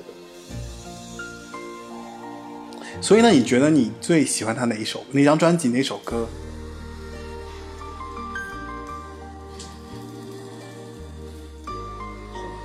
会不会太多啊？不是，我是觉得太久了，因为它真的不是一个就硬选一首嘛，就在你的记忆当中，你硬选一首你印象最深刻的一首歌。我会选即兴，即兴人啊，原因呢，就是因为因为是跟你们某些故事相连吗？还是怎样？因为高级，好听，高级这个词，嗯不，因为因为就是在呃。是因为我当时是觉得整个那个大提琴的配乐特别嗯独特，嗯嗯就当时听第一次听到的时候，我觉得哎这个还蛮有意思的。嗯然后整个整个这个旋律呢也嗯都还蛮棒的，再加上是他自己写的，就更加对这个歌手比较刮目相看。嗯，然后这样下来就，所以这个这个其实是我蛮喜欢的一首，因为我还蛮喜欢一些特别冷门的歌。嗯，特那个专辑呢，专辑的话，精选，精选十三首，他他前面已经讲了，对。讲了精选，不能讲精选，必须得是 必须得是完整的专辑。那我觉得就是肯定机器人这所在的这张，对，你说如果云知道啊，知道，你看嗯，还蛮不执着了，就是要商业的有商业的，要个性的有个性的。嗯，你看他后面其实那个刚才咱们接下来推的那几首，就还都挺还有一个原因就是，就是也是，其实我刚才讲，会不会会不会也是因为他样子不是那么时髦，也会导致你就比方他要去唱一些时髦的歌，你就会觉得跟他比不太搭，嗯就就不太一样，就是对吧？形象上。对，范晓萱，她颠覆之后，她其实是连自己的形象都会改变的。但许茹芸其实她没有，她很无从改变，人家没有办法改变，她就是那个样子。他好像就没有，对他没有，我我觉得许茹芸可能就是是可能是这样的一个人吧，就是他他的自我里面的两面，他都很认同，他都把它并存在自己的这个个性当中，就觉得那个也是我，这个也是我，但是呢，我既不想放弃那个，也不会放，也不会放掉我，就是那个真我，或者说那个为了适应周围的那个我，对不对？所以这一点上来说，其实他是一个，因为即使你想他，他现在依然在出专辑，但你提到这个名字的时候，应该会觉得这是一个九零年代的歌手。就他，他其实给人，我对他的感觉是什么？我对他的感觉就是说，反正他出的专辑呢，我肯定会听。但你说我要有多喜欢听，我还是听听老歌吧。对，就是因为新歌总觉得就是，好像新很多新歌感觉就是给给那些更有特质的人唱会更好，会有这种感觉。然后尤其是那首，我跟你说，尤其是那个他最近那首歌不是《花粉症》嘛？花粉症是那个徐佳莹给他写的，他还他还通过花粉症就是三十届的那个音金金曲奖，他还拿了一个提名，就说最佳女歌手的提名。但是我听完那首歌，我就觉得说，这首歌应不是徐佳莹唱，不是更好吗？因为徐佳莹自己写的嘛，所以就特别徐佳莹。你听那个味道，你就觉得说，应这应该是她的声音来唱。包括那个谁，包括其实最新那张专辑里面，火星电台给他写的歌，《夏末的行者》，还有就是那个前面我讲，就陈粒给他写的那个万万寿，嗯，One One Soul 叫万寿，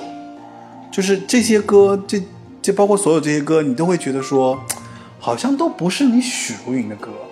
但是呢，这就说了一说明一点，我觉得就是他就喜欢，现在是靠江湖地位收割的。有可能。有可能是就就是就是，反正就是就是反正我要出张专辑，有没有什么我觉得好听的歌，然后我拿来唱一唱，然后反正我也不一定要坚持云式唱腔，然后呢，这些歌是我喜欢的，然后我就唱。所以你看他最后一张专辑那个专辑名《绽放的绽放的绽放》，多积极向上、阳光的展现，就是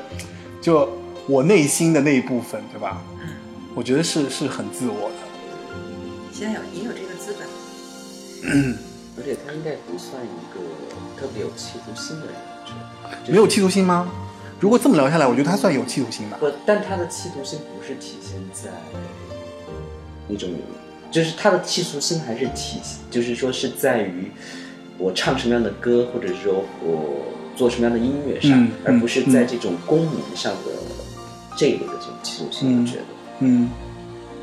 就是不在不在乎出多少名赚多少钱，对，而就是在钱的这个部分上，其实并没有说这有这个哦。这个有可能是低于他对于音乐或者是他的这个喜好的，我觉得他有可能是这样。对我我是觉得就可能也是不你分开来看，就是我觉得在音乐上他其实有企图心的，就是因为一直有自己自自己的小小的企图嘛，就一点点一点点，但是就他哦，那我觉得可能是企图心的大小。对，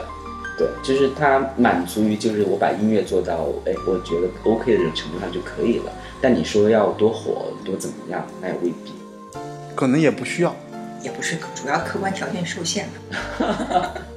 你为什么都总是要说一句就是那种 血里血里呼啦的那种，就是很很，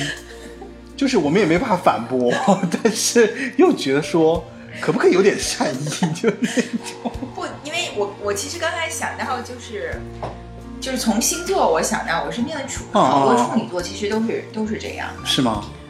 哎，我不如我们来聊聊处女座。你们对处女座是喜欢还是不喜欢？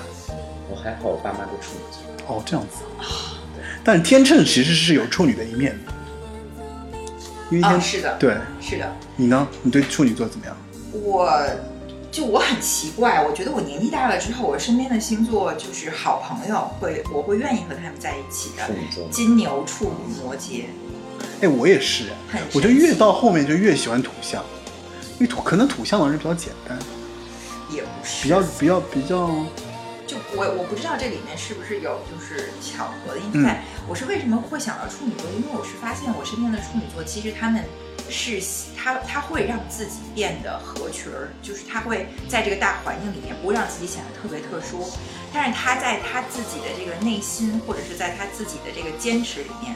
就有一点，就他一定会想办法让别人发现他有那么一点与众不同的地方。那不就是许茹芸？对，就是我会想到这个星座可能共同的特点就是这样的，就他他。对，他会很很适应这个大环境，让自己适应这个大环境，但是他会让别人发现，哇，我是与众不同，我还有那么一点点与众不同。所以我觉得这可能是就是，就是他整体给人的气质。嗯，是这样。但你想想看，他也不适合去上歌手，但是他上了《蒙面歌王》啊，不一样，那个还是不一样。蒙面歌王还是一个呃体现个人特质的而不是一个体现炫技呀、或者就就是他他的气质不是歌手的那种气质。就是他没有那么霸气的想要对想要赢得一个，比方说一个名声，一个时代的一个称号或者怎么样，他没有那个东西。但是《蒙面歌王》确实是很他，为什么？因为《蒙面歌王》，我跟你说，《蒙面歌王》他可以遮着脸唱自己想唱的歌。蒙面歌王他最后不是也要摘开吗？是啊啊，但是其实因为他的声音太太明显了，对，一听就他一听声音，大家就知道许茹芸来了。啊，就是这样子，他只他只有克制自己不去唱，啊，唱了汪峰的歌，然后哦，他最后是唱了那个什么，他就唱了那个，就是为你我受冷风吹，他还是唱了这首歌，就是他入行的歌曲，相当于他翻唱这首歌入行的嘛。嗯，但红不是靠这首歌，但是我觉得他的蒙面歌王的名字比较有趣，叫铁扇奥特曼。他自己起的吗。自己起的。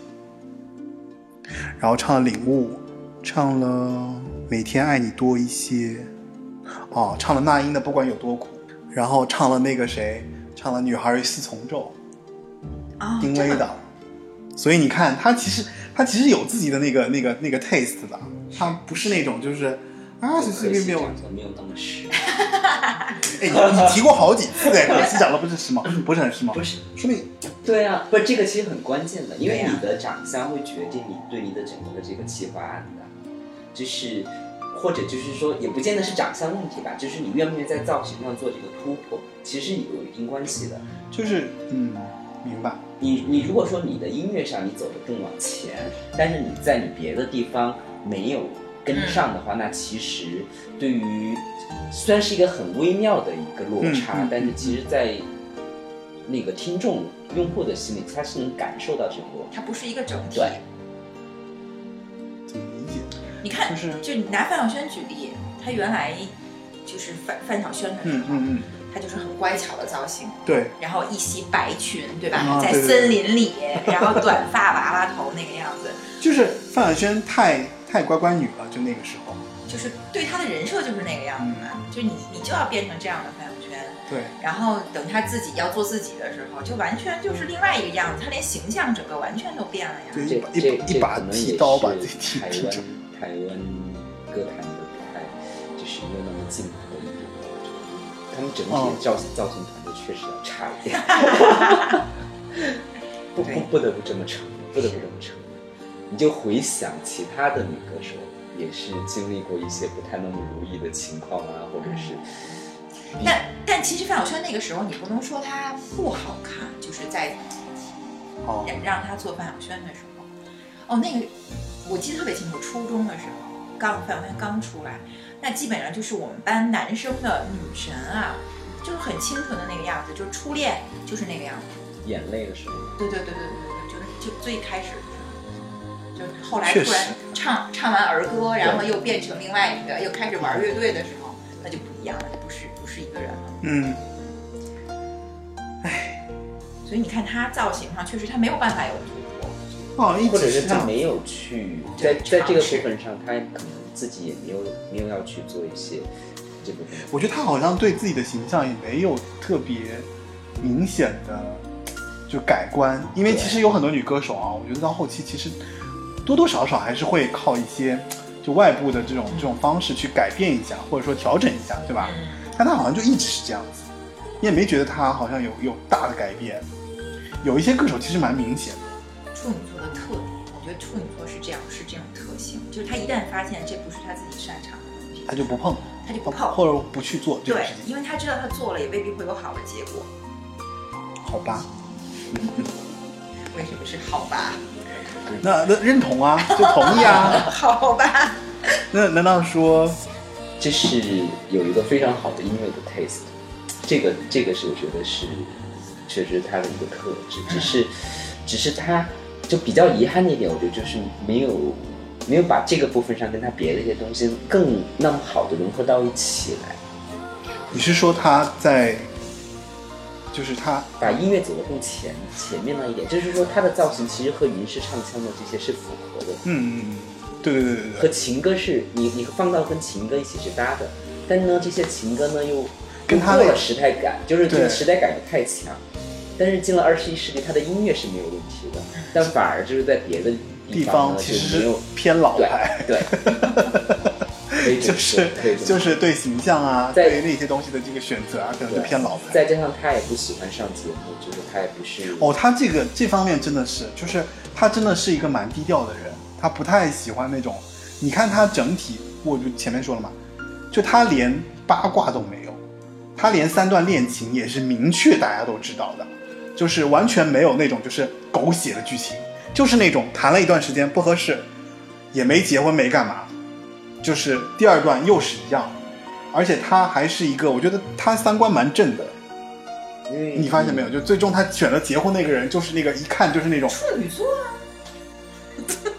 对不起，处女座。你你你看他发片，可能有的时候甚至有些唱片你都不知道他当时就是就为什么要发？不是在在当下，你可能不知道他发了一张唱片，哦可能就是过了一一一段时间，你才啊，原来他、他做了这么一个事情。对，尤其是最近那张啊，不对，最近那张还是有些宣传，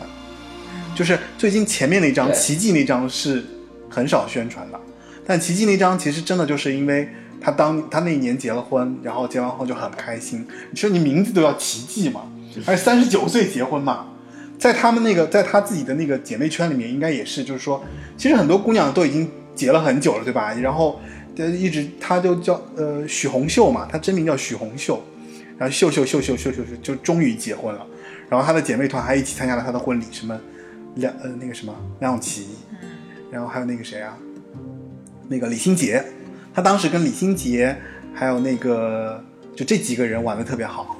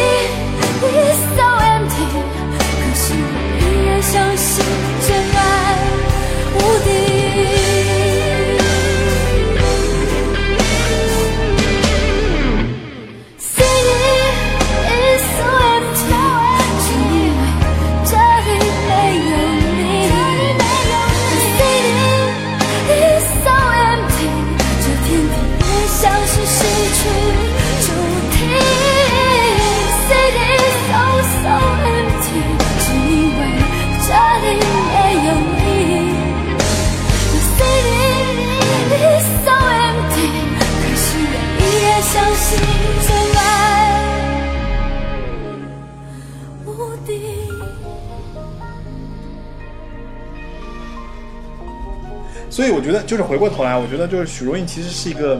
应该算是表里如一吧，算了，我觉得，我觉得她应该算是表里如一的歌手，嗯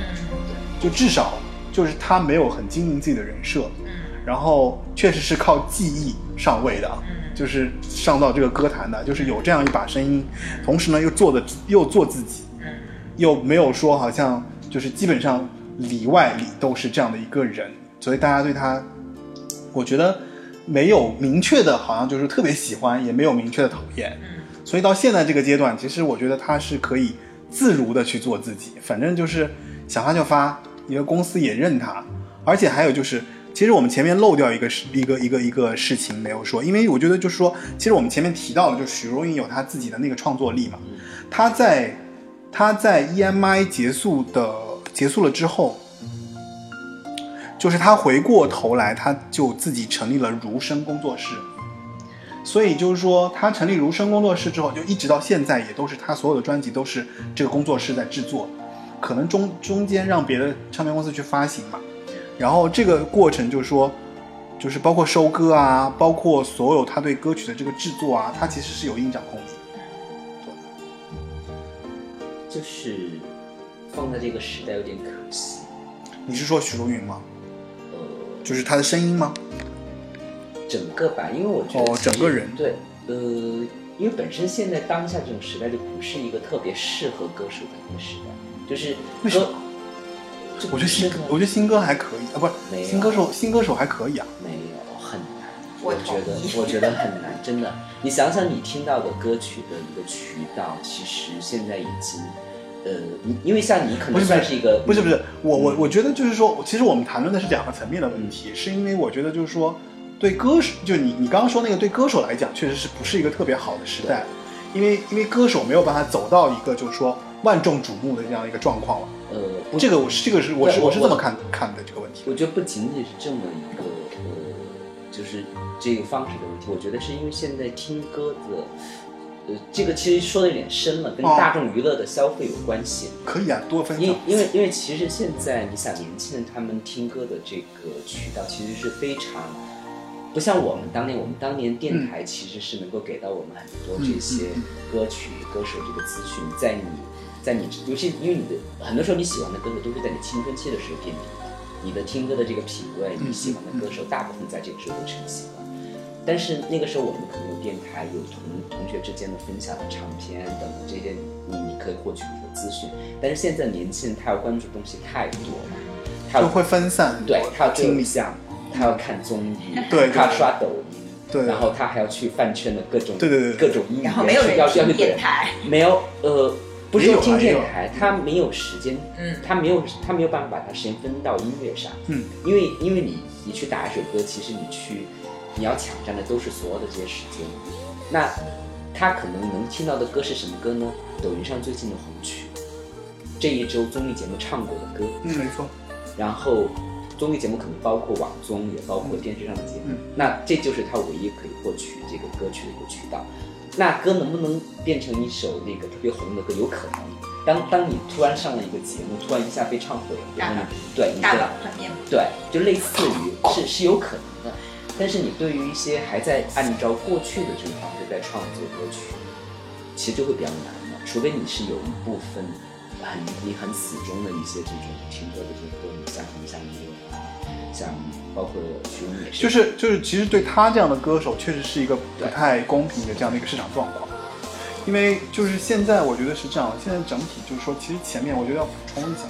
就是说，虽然啊，就是你前面提到的那个，就是歌，就是对于年轻人来讲，他分配的时间要要越来越多嘛，就要我做很多很多的事情。可能我听音乐的这个东西就越来越不专 专注了，可能你听的这个东西越。但反过来说，我觉得就是年轻人有一个状况，就是其实 其实他们中间有一些人是会去寻找那些他们感兴趣的东西，然后一直很深入的去听的。所以就是说，其实就要回到一个状态是什么？就是呃，回到一个说法是，我觉得其实是个分众的时代，就是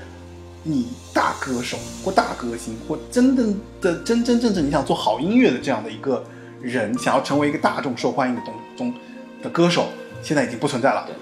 会变得已经被分散掉了难非常。对，除非你是一个 集结了所有的资源，集结了所有的这些平台，然后能就像毛不易嘛，对，我觉得我现在能想到唯一的一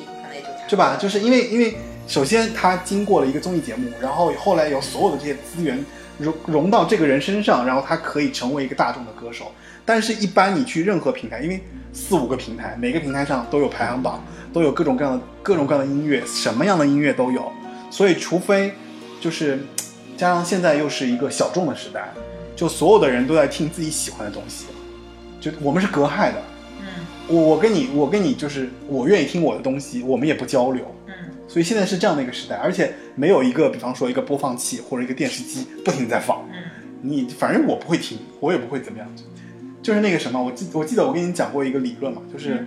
现在你那个时候你你上一期你记不记得你你跟我讲说降噪耳机你特别感兴趣，对不对？嗯降噪耳机是这个年代年轻人的一个标配，嗯为什么？因为我只要戴上降噪耳机，所有的世界都跟我隔开了。嗯啊，所以这就是一个什么状态呢？就是大家都可以在自己的世界里面完成自己的音乐梦想，完成自己的音乐品味。对，所以对，就是我觉得这一点其实是素喜老师刚刚提到的那一点的补充，因为就是说，其实还是对我觉我觉得反而我的观点是，歌手是有机会的，但是呢，这个机会不是说你成为一个大歌手的机会，而是说，如果你想成就自己的一番事业，成就自己的一些怎么说？想完成自己的梦想，不不算梦想吧，就是如果想唱歌，对这个其实是有机会的，反而是就是反而是所有人都有这个机会。入行的门槛变得更低啊！对对对对对，但是呢，你要成为顶尖的这部分的这个要对你的要求会变得更高，更高。应该应应该是这个样子。非常高，而且你想，你想现在的偶像明星出来都得打了多少这个这个这个这个这个团体才能出来啊？是有多几几千个人，可能只有一个人才能出来所以就是说，几千几万嘛他他可以继续做他喜欢的做这个事情，没错。但如果想要更多人了解，或者说被更多知道的话，呃，其实从你要从工作专业态度的角度来讲，我觉得他应该更努力一点。嗯就是你需要用更多的方式去把呃你喜欢的东西给推荐给大家。就像我、我我是我想想我是前年去的，是前年还是去年在上海看林忆莲的演唱会上，然后林忆莲就说过一句话，我当时还蛮有感触的。他就是他先唱了一首《野花》，因为《野花》是属于啊，就是老一波的最忠实的粉丝最的最爱。那接下来他又唱了一首他在综某综艺节目唱过一首歌，然后他就，然后他唱完以后，他就会问大家，他就说啊，你们那有多少人是那个，呃，最早听过野花的，我举手，那就就大家零零散散举吧。然后又说那有多少人是听过我唱那后来的，然后举的可能就会更多。他说，因为他也知道有的歌迷会反对他出来做这些事情，他就说，如果不是我出来做这些节目、上这些节目、唱这些歌，可能我今天也没有机会唱站在面前，然后唱就是唱野花给你听。其实就是在每好个心酸，不是，因为每个阶段你的是也不是是心酸，我觉得就是工作的不同。是就如果你是真心想要喜欢这个事业，你想要分享给你听，那你可能你就得去面临今天的这个状对态。对，就自我的改变嘛对，你得你要得接受调试，。对啊，当然，如果说我觉得就是就发发唱片就好，我自己开心就好，我也无所谓。可能就最我的死忠粉丝能够找到我，能能够去听它就也 OK 就就可以了。那我觉得也没所谓，反正自己开心嘛。因为每每个年代都有自己的寻找到自我的一种方式，就看你想要哪一种。当你自己觉得满意就好。所以回过头来说，许茹芸，我觉得许茹芸就是其实既有这样的尝试，然后又有一些自己的坚持。但他就感觉有点做的不太够，就是他可以再多做一点。就比方说，你其实趁着民间歌王或者一类综艺节目，就如果他愿意，我觉得还是能够找到更多的一些。这不就是因为他音乐品味已经已经已经更更那个什么了，更垂直了吗，有可能，对吧？就是他已经更走到了一个他其实也没有太想靠演出来赚钱，我觉得有可能，有可能，就是也无所谓，反正玩一玩。毕竟嫁了 SM 的高层。就是也但是很符合处女的选择，就处女一定是门当户对的，是吧？处女座一定是这样。唉，感觉开心就好。好吧，哎呀，其实差不多了，我来收个尾巴吧。好吧，那呃，今天这个节目其实呃，我跟苏西老师还有那个小白的姐姐，就是我们三个人在许茹芸的歌里面，然后我们聊了一些，呃，怎么说，就是她个性啊，还有她对音乐的品味啊，虽然我没有没有便利他整张专辑啊，就是基本上我这里再简单给大家提一下吧，就是首先许茹芸基本上从二一九九五年开始就是每年一张的这样的一个一个比例，就是说第一张专辑是讨好，第二张专辑是泪海，第三张专辑第三张专辑是如果云知道啊，那如果云知道就是苏西老师的最爱，然后那个那个小白的姐姐目前是就是对执着的执着比较执着，然后呢，那个一九九七年开始他就出了那个日光机场，九八年九八年呢是我依然爱你，然后到九八年其实他同年还出了另外一张专辑叫做你是最爱。你是最爱那张专辑里面那个“爱”字，其实我不太认识，跟他后面的那个花笑其实有一定的关联，就感觉好像他都喜欢那些奇怪的字。然后九九年是出了《真爱无敌》，《真爱无敌》那首歌其实是李宗盛唯一给他写的一首歌曲。这这张这首歌曲我必须要提一下，因为就是说李宗盛出了出了那么多女女歌手的歌，只有这首歌是给他写的。然后这首歌好像还是邀歌邀来的啊，所以当时也是蛮难得吧，就这首歌我觉得要提一下。然后两千年之后呢，就基本上他开始出那个《难得好天气》了。然后《难得好天气》这首这张专辑是比较出跳的不一样。二零零一年《花笑》这张专辑是他上华的上华最上华的最后一张，所以可能是总结性的，觉得说我们还是要把它最卖钱的那部分保留一部分，然后出。然后到了只说给你听呢，相当于是 EMI 的两张，一张是云开了，一张是只说给你听。然后离开 EMI 之前，他就做了云且留住，就是把琼瑶那些歌曲重新翻唱了一遍。然后到最 后面就是他零七年开始零七年开始就是他自己的如声工作室就签了种子音乐做的，然后北纬六十六度啊，爱旅行一公里，还有就是你听见了我吗？到奇迹，还有绽放的绽放的绽放，所以这所有这些专辑，其实我们可以看出许茹芸的一个脉络，就是她既坚持了她自我啊，在保保留她自己创作力的同时呢，又唱着公司给她的这些卖钱的金曲，对，所以她其实是个，我觉得是一个蛮聪明的人，就是既做自己又。就是坚持去挣钱这件事情，然后到现在就他可以唱自己想唱的歌曲，也无所谓，对吧？所以这是这是许茹芸整体我们在聊完之后发现的这个这个歌手的一些特质，然后因为其实我们在他的歌曲里面找到了一些相对来说不那么许茹芸的歌曲，所以我觉得许茹芸算是一个宝藏歌手吧，嗯，然后那今天我们聊了差不多。这些有的没的，我希望大家可以在之后再去挖一挖许茹芸里面一些其他专辑里面一些大家没有听到的一些歌曲，因为许茹芸确实是一个很有的听的一个歌手。就是这么举例吧，你可以有一天突然找到她的一张专辑，然后去循环去播放，你都不会觉得讨厌，因为觉得说还蛮好听的。但是你也不会想说我要循环听很久很久，因为无所谓，因为她的歌就是这样子的一个存在，我觉得。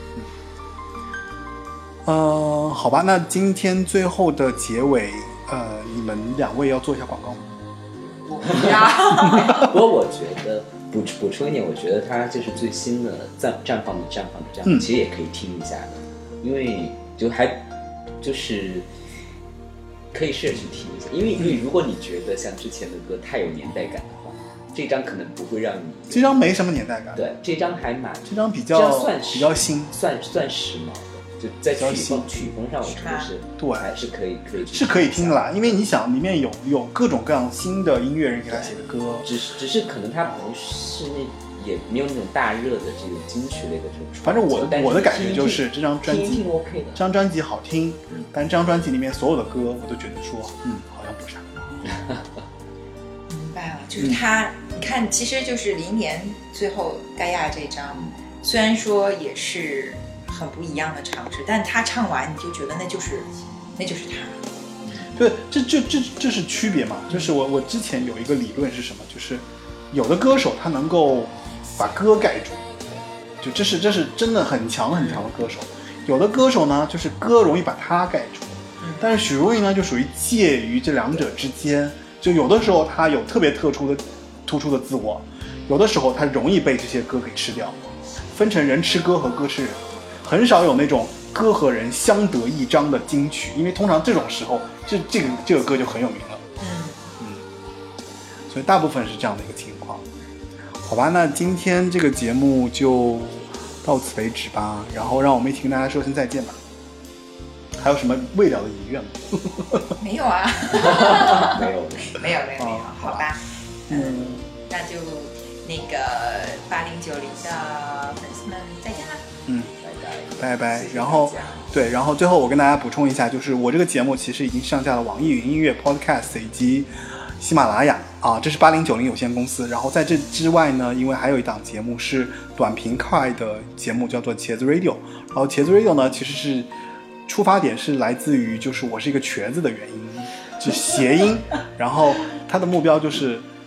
非常短，十五分钟一期，然后每一期可能讲就是带一首新歌，然后跟大家讨论一下最近的这个